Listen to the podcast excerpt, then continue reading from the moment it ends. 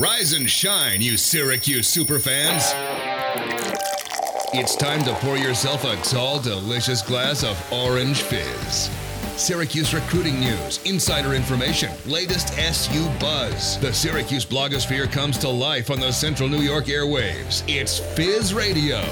Saturday morning means just one thing here on the score 1260, and it's time for Fizz Radio. JD Rachi, Thomas Schultz with you this week. Got you up until the 10 o'clock hour. A lot to get to in this program today. We'll be talking a little bit of Syracuse basketball, looking ahead to the matchup with Miami later today, as well as some Syracuse football gearing up for spring practice. But Thomas, first thing we want to talk about big win against Boston College, a blowout win on the road. Really just a dominant through and through performance from this SU basketball team. Yeah, Syracuse desperately needed this win, and its big two really stepped up. It was Elijah Hughes and Buddy Be- Buddy Boeheim, excuse me, leading the way, combining for 49 points.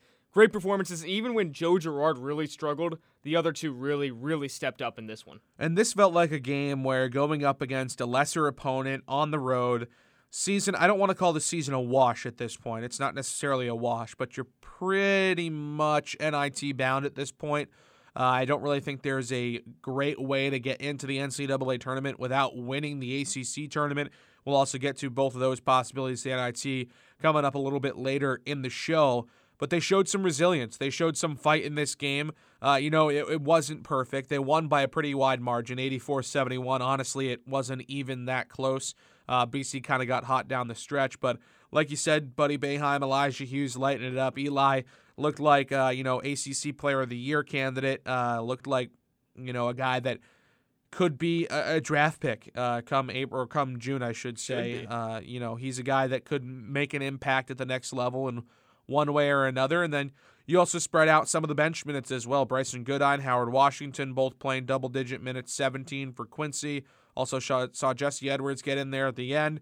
Uh, you know, not not the most complete performance, but because you're going up against a BC team that was at without three of its top five scorers, you won pretty easily, and those are kind of those momentum building wins that you need to have going into the NCAA or the, excuse me the ACC tournament to hopefully build and maybe make a wild run that gets you to the NCAA tournament. You can't lose this game and then things go haywire and then the season's really over. No, you can't. And I, I really do like how Jim Boeheim used this opportunity to get guys like Brycen Goodine and Howard Washington into the game. They both had double digit minutes. Joe Girard, like I mentioned earlier, did struggle, so the other two kind of stepped up, kind of played in place of Girard at some points, which was really nice to see and really I think Boeheim's made more of a conscious effort to get those guys more involved as the, as the season has progressed. I, I like that too. That's one of the things I did like is is getting in some of those guys. But let's just talk about the guy who's been unbelievable the last three four games. I mean, Bourama Sidibe is killing the game right now. I mean, he has dominated the last few games. Had 17 and 15 against North Carolina last weekend. He comes just a point short and this is crazy, a point short of having three consecutive double doubles. Keep in mind, this is a guy that didn't look like he could play a lick of basketball at some points this season. I mean, that Clemson game, he was truly abysmal, but he has really turned it on. I've been really impressed with what he's done. He's kind of shown that he's going to be resilient. Uh, nine points, 12 rebounds in this game uh, a block and two steals, six offensive boards, which I think is a really impressive number as well. And again, he was efficient. He doesn't need a bunch of shots to get his points up, to get his however many points he's going to score. He goes four for six from the floor. But this is again similar to the team. This is a guy that could have laid down. He has gotten a he's bared the brunt of a lot of criticism from Coach Boeheim, from from everybody this season, the media, the fans. Everybody has gone in on Bourama at one point or another. The fouls have been an issue. Doesn't seem like he, he can go up defensively against some of the better bigs in the country, but he is showing that he is here to take a step and take some strides heading into his senior season and be a feature piece uh, of the offense and, and you know the defense and everything next year when Elijah Hughes may not be there and they're going to need guys to step up. And Bourama, I think, has kind of put his foot down and said, I'm kind of sick and tired of getting beat around the bush all the time. Uh, I'm going to go out and play my best basketball toward the end of the year, and he's certainly delivering. Something has finally clicked for Bourama Sidibe, something I did not think I would be saying earlier this season. I think uh, one of the most important stats in Sidibe's game against Boston College three fouls. This is a guy who's been fouling out consistently throughout the season. The last four games, that really hasn't been the case. I think he fouled out one of those matchups, but it was late in the game, and I think the game was already kind of decided at that point. Well, that was the game where he had one foul with like 10 minutes left and then somehow fouled out. Georgia Tech, and yeah. he was just baffled. He was like, "I don't know how I how I how I fouled out." He literally did not know. Tim Leonard was covering that game. I remember he, he sent out uh you know he sent out the video and he said, "I don't I don't know how I fouled out," but he already had a good had had a good game at that point. But to make your point a little bit further, this is the first time in over two months, or excuse me, over a month, I should say, that Bourama Sidibe had three fouls or fewer. The last time was the home game against Boston College back on January 15th. This game was played on March 3rd. It's absolutely incredible, and I guess that's kind of, to a degree, Sidibe really, really progressing and going up instead of going at an angle when he goes up for shot contest. And what's really also impressive with Sidibe is he's actually scoring now. This isn't a guy who's giving you maybe two, maybe three points a game. He's consistently at or near double digits. He had nine against Boston College, and something he's really gotten uh, much better at, which I think we have overlooked, is his foul shooting. He only had one foul shot tonight. He made it against UNC. I'm pretty pretty sure he went seven of eight from the line. This was a guy before that game. He was shooting 46% from the charity stripe. Think about the averages from the last few games, and, and you tell me if this sounds anything like Bourama Sidibe. 13 points per in his last three games. Nine, no, over nine rebounds. 37 total rebounds. So just about 12, a little bit over 12 rebounds per game. I mean, these numbers are unbelievable compared to what he had been doing at the beginning, at the middle, toward the tail end, right before this stretch. He had been pretty, pretty bad, to be completely honest with you. He was really bad against Louisville, did not have a good night in Kentucky. Frankly, wasn't even that good against Georgia Tech in the game right before this kind of mini hot streak has started for him. And just seeing him take that step I think is such an important and promising thing because the question next year, for much of this year, the question for next year was, well, Eli's gone and the center's position is staying the same. There's no grad transfer at the moment. There could be a grad transfer in the future, but there's nobody that can play the center spot. Who the heck's going to be the center next year? Because you're not going to have any success if you've got Bourama Sidibe at the five. And I think he's kind of put his foot down and said, I'm I'm going to be the five. I'm going to be the guy. I want to be the guy. I've got the skills, the tenacity, the grit necessary to be the guy, and he's doing it. And I was talking to him after the North Carolina game, and I said, What's been the difference? Like, it's like the flip of a switch. And he told me, you know, I was, because he's been in such so much foul trouble, like we've talked about, he was almost playing scared. He wasn't playing aggressive. And he just said, I just said to myself, I don't care if I foul out. And I'm just going to play aggressive on both ends. And apparently, that's working for him. I think he was probably just thinking things through a little bit too much. Was up in his uh, you know in his headspace, up in the old noggin, and really just was a little nervous when he got out on the floor. And now he's playing a bit more free, and the numbers and the success rate for him is showing, and, and is really really impressive. This is mentioned a lot more in football, but it seems like Bourama Sidibe, without thinking and just playing, has become maybe the version that this staff thought he could be at one point in time. And I think JD, the main word that the key word that you said was unbelievable. It is truly unbelievable. Just like nobody saw this coming. The switch of Bourama Sidibe just in this season, and he's an absolutely vital player for next year's squad now. And this is a guy who we thought, oh, um, hopefully, maybe they'll get a grad transfer. Maybe Marek Dolezaj will continue to improve and put on some weight. Now Bourama Sidibe, I'm starting to think has just locked down that center position for next season, and he's he's just a absolutely vital. I think more so than almost anybody else on next season's roster because of the position he plays and how well he's been playing recently. I will say it's only three games, right. so let's not get crazy ahead of ourselves. But this is certainly a promising figure to look at. Certainly, uh, you know, a promising stretch that maybe this is what he could be um, when everything comes together. And like I said, he was really impressive in that win over Boston College back on Tuesday. But let's jump ahead to today. Matchup down in Miami against the Hurricanes. Not a great team. Probably going to be, well, not, let's not say probably, could be without their best player, far and away their best player in their point guard, Chris Lykes. He got beat up and uh, had to leave the game early against Virginia back on Wednesday. That was a 47 45 loss. A defensive showdown, slugfest kind of thing uh, that Miami had going. And this is a team that's been through a lot the last couple of years.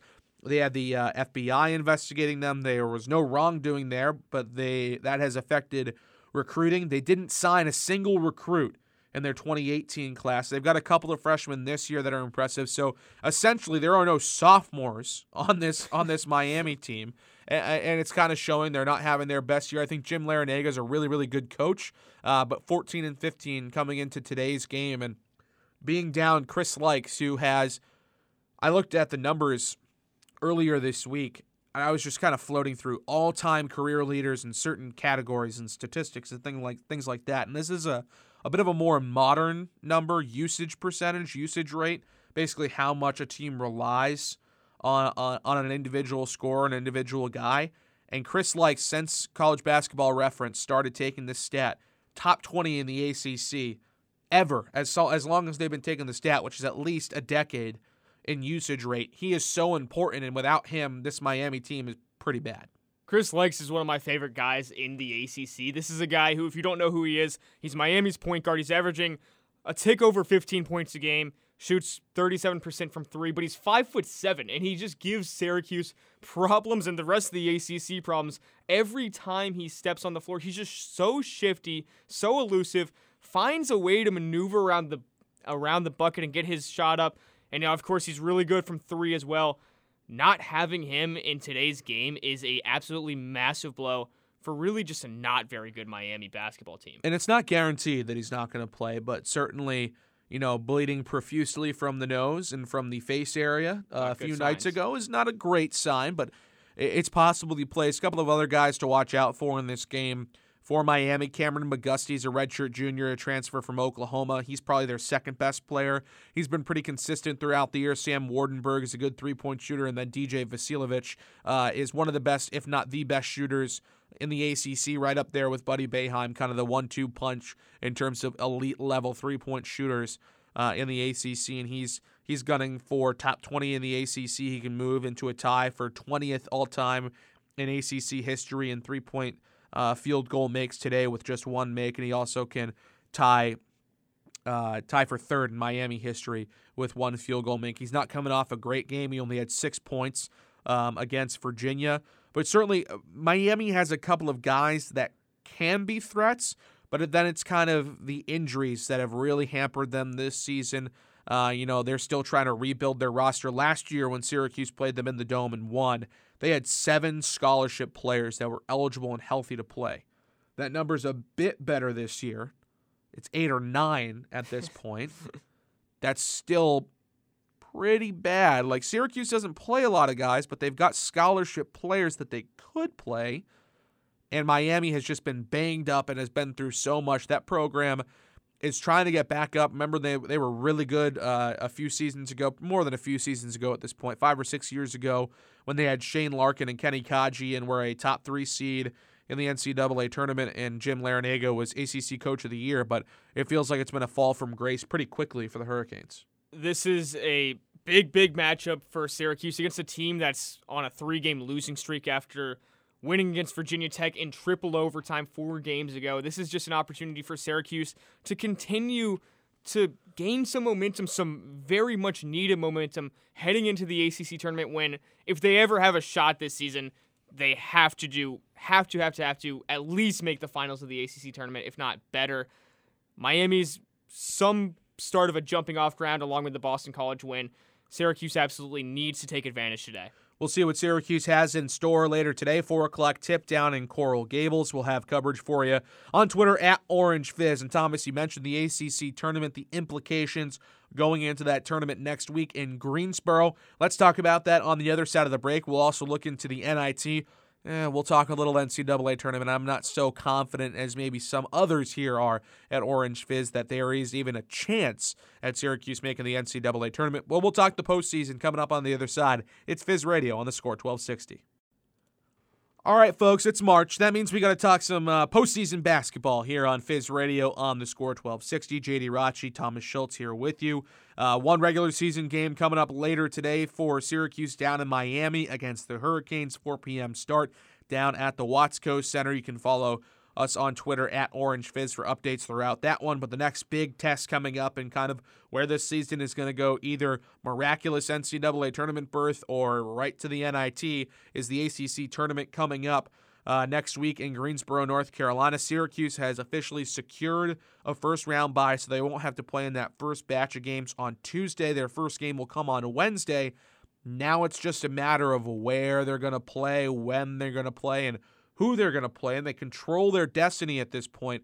A win today against Miami, and they're the five seed. That is certainly the most advantageous position to be in in comparison to, you know, they could drop all the way down to the eight. Yeah, I mean, th- there's a reason this game is so important, even though maybe their NCAA tournament hopes are shot unless they really go on a run in the ACC tournament, but you got to win today. That's the most important thing. You have to secure that five spot because if you do that, there's really four teams that are at the top echelon of the ACC this year. That's Louisville, that's Florida State, that's Virginia now after a slow start, and of course, the Duke Blue Devils. Syracuse securing that five spot, avoiding those four teams for as long as possible, absolutely imperative. Thank you, Florida State. Thank you for lo- or for beating Notre Dame on the road in South Bend on Wednesday. That gave Syracuse the upper hand over the Irish because now if Syracuse wins, they've got the five seed because they'll have out of the four teams that are tied for the five seed right now. Uh, they will have the best conference record. Uh, they'll be uh, one or two games over 500 at that point. One game over 500. No, two games over 500. I can do math. They'll be 11 and nine in conference if they can beat Miami today. Uh, Clemson also lost. Shout out Virginia Tech. That was huge for Syracuse as well uh, because Clemson if they had been tied in terms of conference record. Clemson, of course, has the tiebreaker over Syracuse because of that loss for the Orange down in Death Valley at Littlejohn, uh, you know, a couple of weeks ago. But this is advantageous not only because of the matchup, but also because of the sleep schedule for Syracuse. Because if you're the five seed, your game will be played at 2 o'clock on Wednesday. If you're the six seed, your game will, your game will be played at or if you're the sixth seed, your game would be played at nine o'clock on Wednesday. That's a massive difference. That's either 2 p.m. is a pretty normal game time, or hey, let's hurry up and wait all the way until 9 o'clock and still have a less favorable matchup as well. Yeah, 9 o'clock, and then if you win that, you go on and have to play a quick turnaround Playing at 2 p.m., you get more of a rest, you get more of a break. And look, at this time, every single team left in the tournament, whether that's ACC, whether that's NIT, whether it's March Madness, it's a quick turnaround. So it's really just resting up your guys as much as possible and hitting the deck again for another game and keep going. So, Syracuse, if you can lock down that 2 p.m. slot, really, really important to just really continue on this hopeful SU run that they're going to try to go on. So obviously, playing that later game is definitely more favorable. I personally, I just a nine o'clock game sounds horrendous in any way, shape, or form. Staying up for it and and all that kind of stuff. Much rather would play that earlier game on Wednesday. The only problem with being the five seed, it creates a potentially unfavorable matchup for Syracuse in that first round, which is technically the second round, but the first game SU would play they would play the winner of the 12 13 game. Remember, Georgia Tech has taken themselves out of postseason considerations. There are only 14 teams, so things are a little bit different. The 7 and the 10 are already going to be matched up. There's the 10 seed doesn't have to play. Eh, there's a whole thing. There's basically taking away a whole game on that first day. But Syracuse, if they're the five seed, which if they win today, they will be the five seed. Again, there are a lot of things going on. These are all subject to change. But right now, Syracuse would play the winner of Miami and North Carolina. And we know Miami, favorable matchup. UNC, not a favorable matchup. So if you get UNC in that second round, it's not great, but still, I think you take your chances. I think another thing to remember is if Syracuse does play Miami, that's for Syracuse at least back to back games against the same opponent. I know you'd still rather take that than UNC, who clobbered Syracuse in the dome, but it's never great to play the same team so closely together because they kind of know what's coming at them. They know what to expect. Jim Larrañaga may have his Hurricanes alter their games based on the results on Saturday, or maybe if all things go badly for Syracuse, keep them the exact same. But JD, I want to run down the four teams that Syracuse could play. Pittsburgh, they're done with games. They don't have anybody else until the ACC tournament. UNC plays Duke, so they're probably going to lose, except they gave them a really good game. Probably should have won that game. Yeah, they, they should have won that. They were ahead, I think, by 10 or more, and then Duke took them to overtime, eventually won. Miami, of course, SU, and then Wake Forest will play NC State, another team that should beat um, the Demon Deacon. So the, all of those teams, at least hypothetically, expectedly, are supposed to lose supposed to lose. But I mean, there are so many things that can happen in the ACC, so many possibilities for Syracuse, and everything will be sorted out by the end of the day today. The other problem with being the five seed is that it creates an unfavorable next round matchup as well because Virginia beat Duke last weekend. All of a sudden, these top three teams, the deity teams in the ACC, Duke, Louisville, Florida State. They're not going to be your top three seeds as it currently sits. Virginia is going to slide ahead of Duke because of matching conference records and having the tiebreaker over the Blue Devils. So if things stay the same and everything shakes out the way it's that's sitting right now, you've got Duke in the second round. You got blasted by them at the Dome as well. Vernon Carey is an issue maybe the five seed isn't that good. Maybe you want the six seed, but then you got the nine o'clock game. I don't know how to feel about it. Well, the thing is, I think Duke might be the team Syracuse least wants to face out of the ACC. You beat Virginia. You almost beat Florida State, and if Buddy Boeheim hadn't put up a donut, you probably beat him. Louisville crushed Syracuse, but looking at Louisville, they've been so hit or miss this season. Even though they've been strong, they started they got in a slump recently. Jordan Nwora had his own problems, especially with head coach Chris Mack there's just so many complexities, JD, and so much left undecided heading into today's games. I just I don't know what to think. I, I think Duke's the worst matchup for Syracuse, but what do we know at this point? Let's say this thing stays the way it is. There's no more movement, and everybody goes chalk. So that means every the higher seed wins in every game. So that means that if you're Syracuse, you're going to get your first game as the five seed, 2 p.m. on Wednesday against Miami. We'll say Syracuse wins that game because they're the higher seed. And let's say all the higher seeds win except Syracuse continues to win. So then you've got a matchup in the quarterfinals on Thursday at 2:30. That game will be against the 4 seed which right now is Duke. Let's say Syracuse wins that game, then they play the 1 seed which right now is Louisville, Louisville. or Florida State. Florida State has the tiebreaker over Louisville because they beat them twice and they have matching conference records right now. So you'd play Florida State in the semifinals, and then you, that would mean that you would play the two seed, which is likely going to be Louisville, in the final.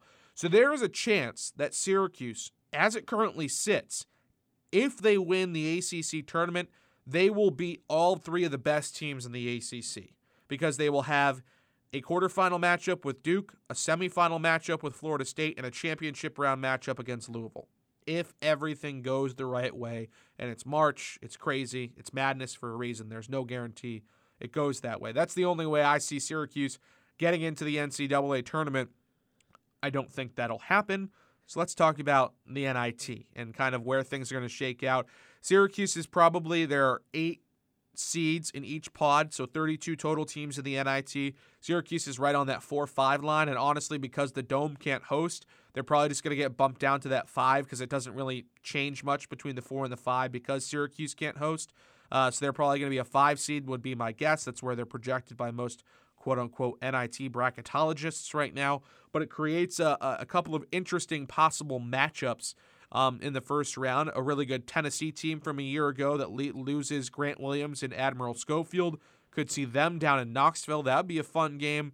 Possible to see Memphis as they kind of continue to trend toward the NIT. They were a dark horse national championship pick before the season because of James Wiseman and Precious Achiuwa uh, and Lester Quinones.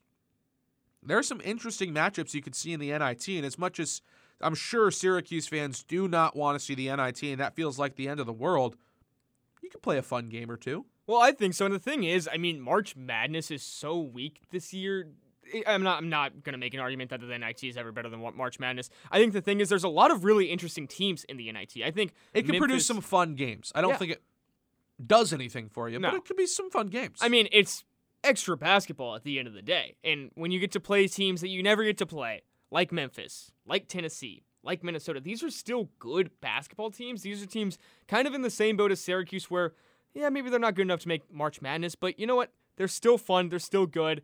It's still going to be an interesting game. And hey, maybe we can see some things about next season. I mean, I remember Marek Dolezaj in his freshman campaign. He had a monstrous game against Michigan State, and after that, it was kind of a sign of things to come with him that he's kind of turned a tor- turned a corner. Excuse me.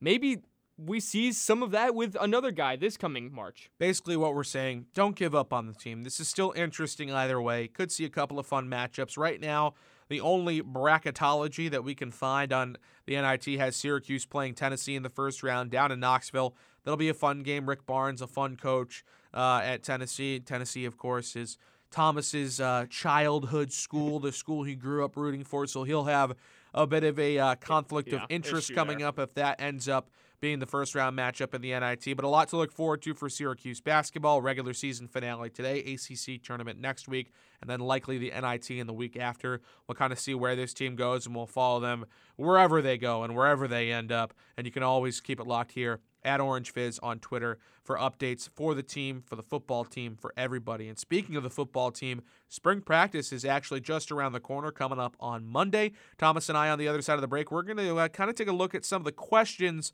we want answered out of Syracuse football in spring practice. That's coming up on Fizz Radio on the Score 1260.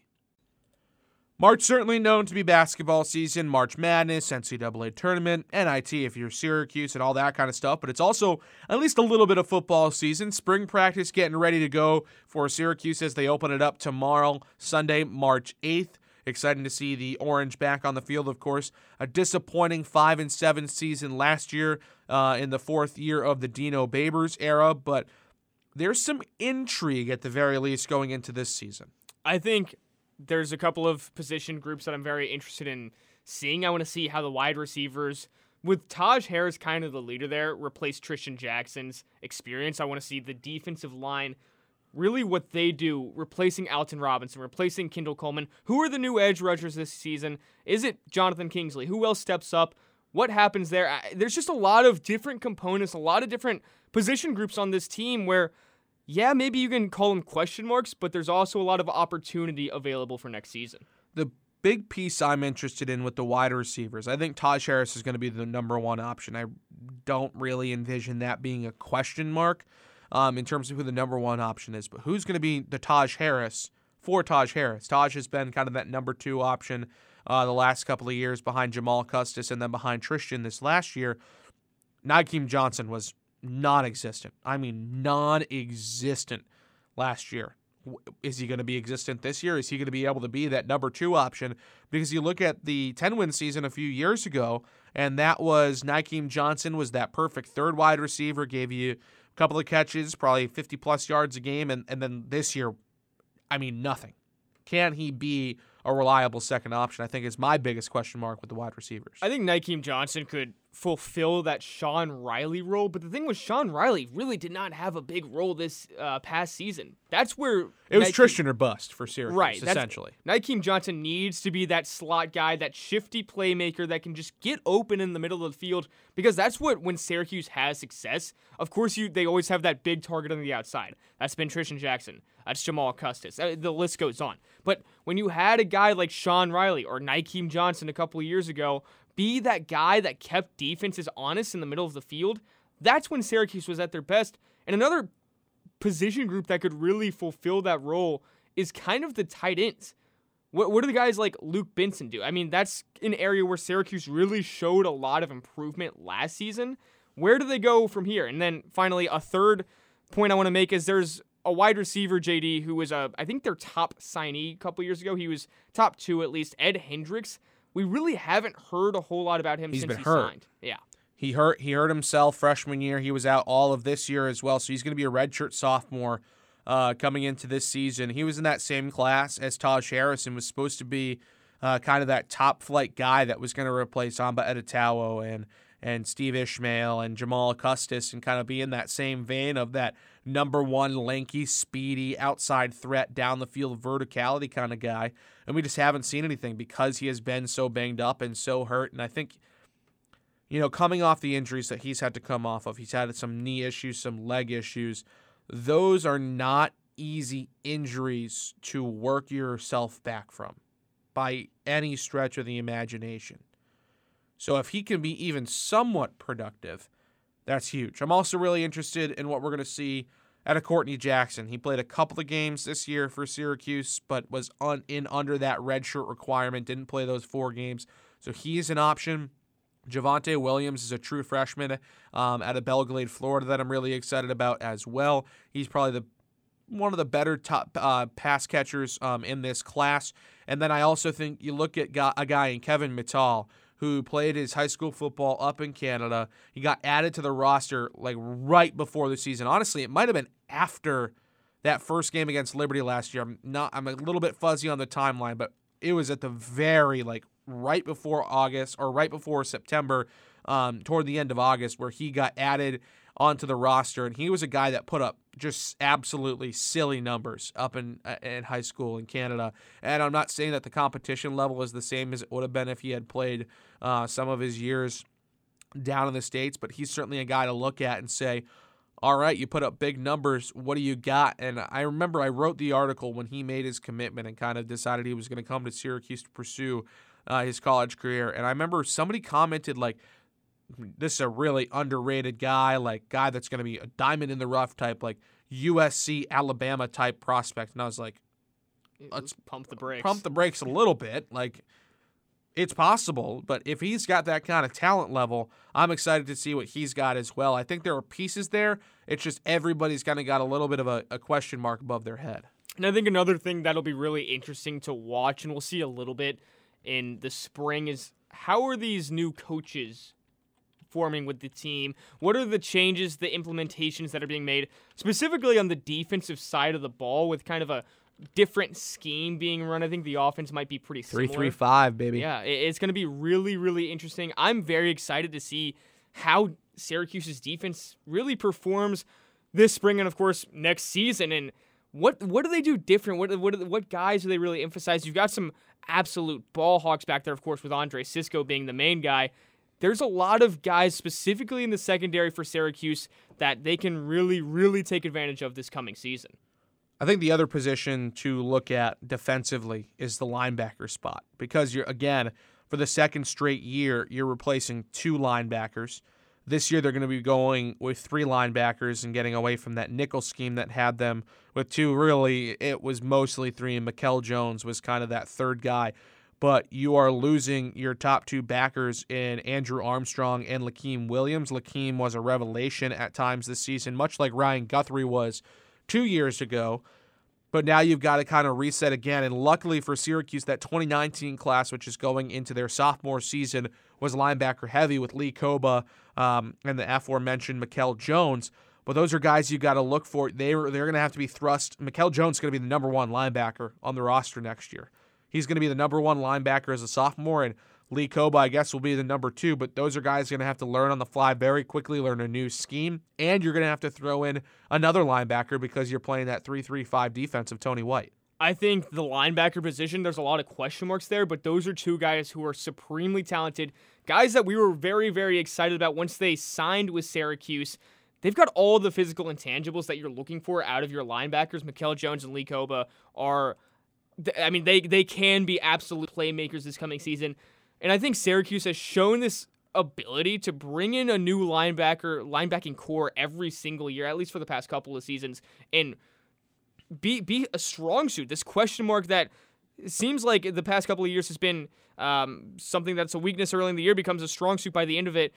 Now those guys were seniors the last couple of seasons it'll be you know rising uh, sophomores so it'll be very interesting to see what they do and how well they do because i think they have the intangibles and the physical traits that maybe some of these guys in the past didn't necessarily have. I think we agree on kind of the three big questions maybe even four. We'll throw in the offensive line because i mean that was just a, a disaster last year and you're bringing back most of the offensive line um, from last year this year. So I guess that's a question of can they make a step because they were abysmal a year ago. But the other three questions I think that we both agree on number one, how do you fill up Trishton Jackson's stats? How do you get those numbers back? Is it Taj Harris? And if it is, who are his supporting cast behind him? Linebackers, how do you replace your two top linebackers from a year ago, two of your top three or four tacklers as well? And then the coaching staff. How do Sterling Gilbert and Tony White kind of fit into this into this Syracuse football program, the Syracuse football Ohana, and what's that transition like for all the guys. It'll be interesting to watch. We'll have some spring practice coverage coming up for you on the site, orangefizz.net. You can also follow us again on Twitter at orangefizz for updates throughout spring football. We're going to take one last quick break here on Orange Fizz. When we come back, it's time for Fizz Feedback. You'll have your voices heard. We'll talk a little Syracuse football, we'll talk a little Syracuse basketball, and we'll see what's going on with the rest of Fizz Nation. That's coming up. It's Fizz Radio on the score 1260.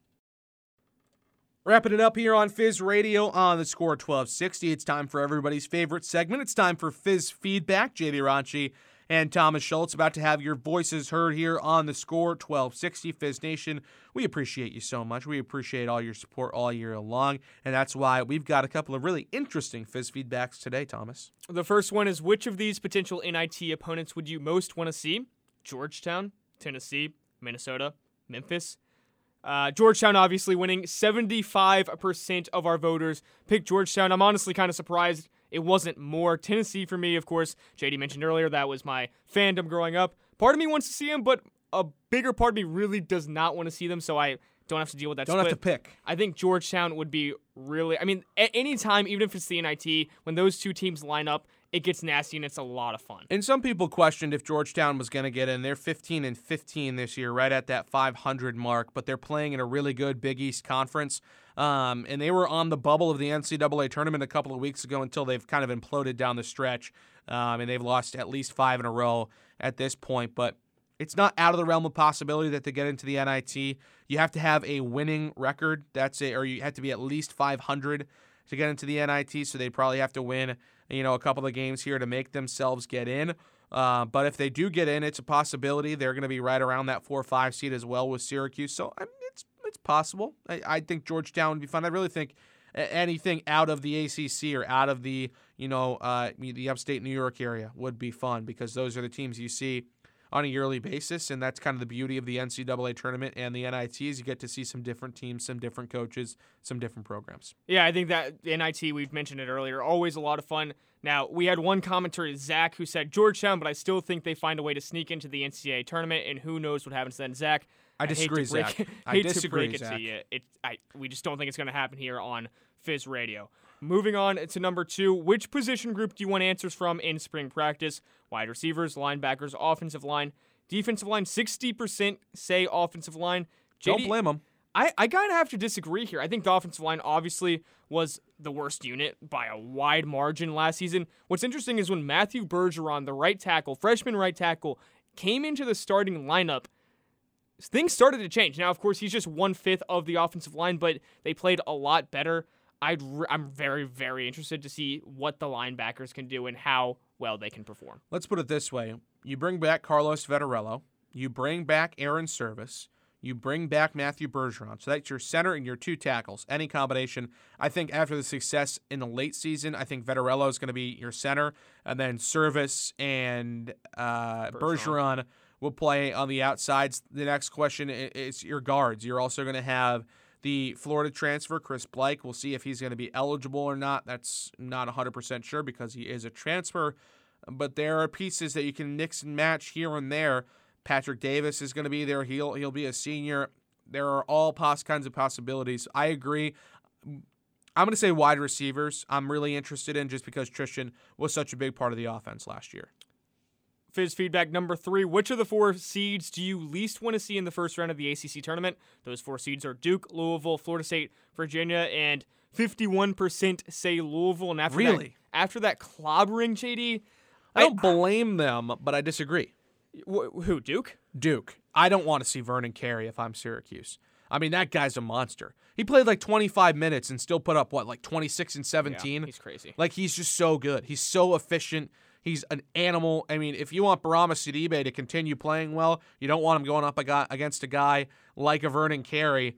Uh, I want to avoid Duke at all costs if I'm Syracuse. Louisville, I guess, but I not Duke. Not Duke. I, I don't love Louisville as a team, but they clobbered Syracuse, and they've got so much experience, which you can't say year in and year out about other teams like Duke, even though Duke has more experience than they have had in the past. Tre Jones is also a beast He's- at point guard. Really good player. the, the- Syracuse just has no answer for Tre Jones or for Vernon Carey for that matter. Moving on to our last Fizz feedback. This one's the tightest one, JD.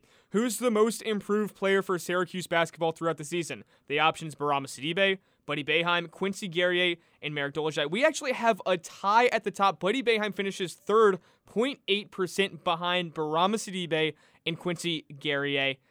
I got to go Bourama Sidibe. I know it's late. It's just been the last four games, but he's really, really stepped up, which I am very optimistic about next season for him. Yeah, I like what Bourama's done, obviously. I think he's done a great job. I'm going to go, buddy. Nobody saw him being a top 10 scorer in the ACC. All right, that'll do it for us here on Fizz Radio. Big game later today as Syracuse tries to lock up the five seed in the ACC tournament, taking on Miami.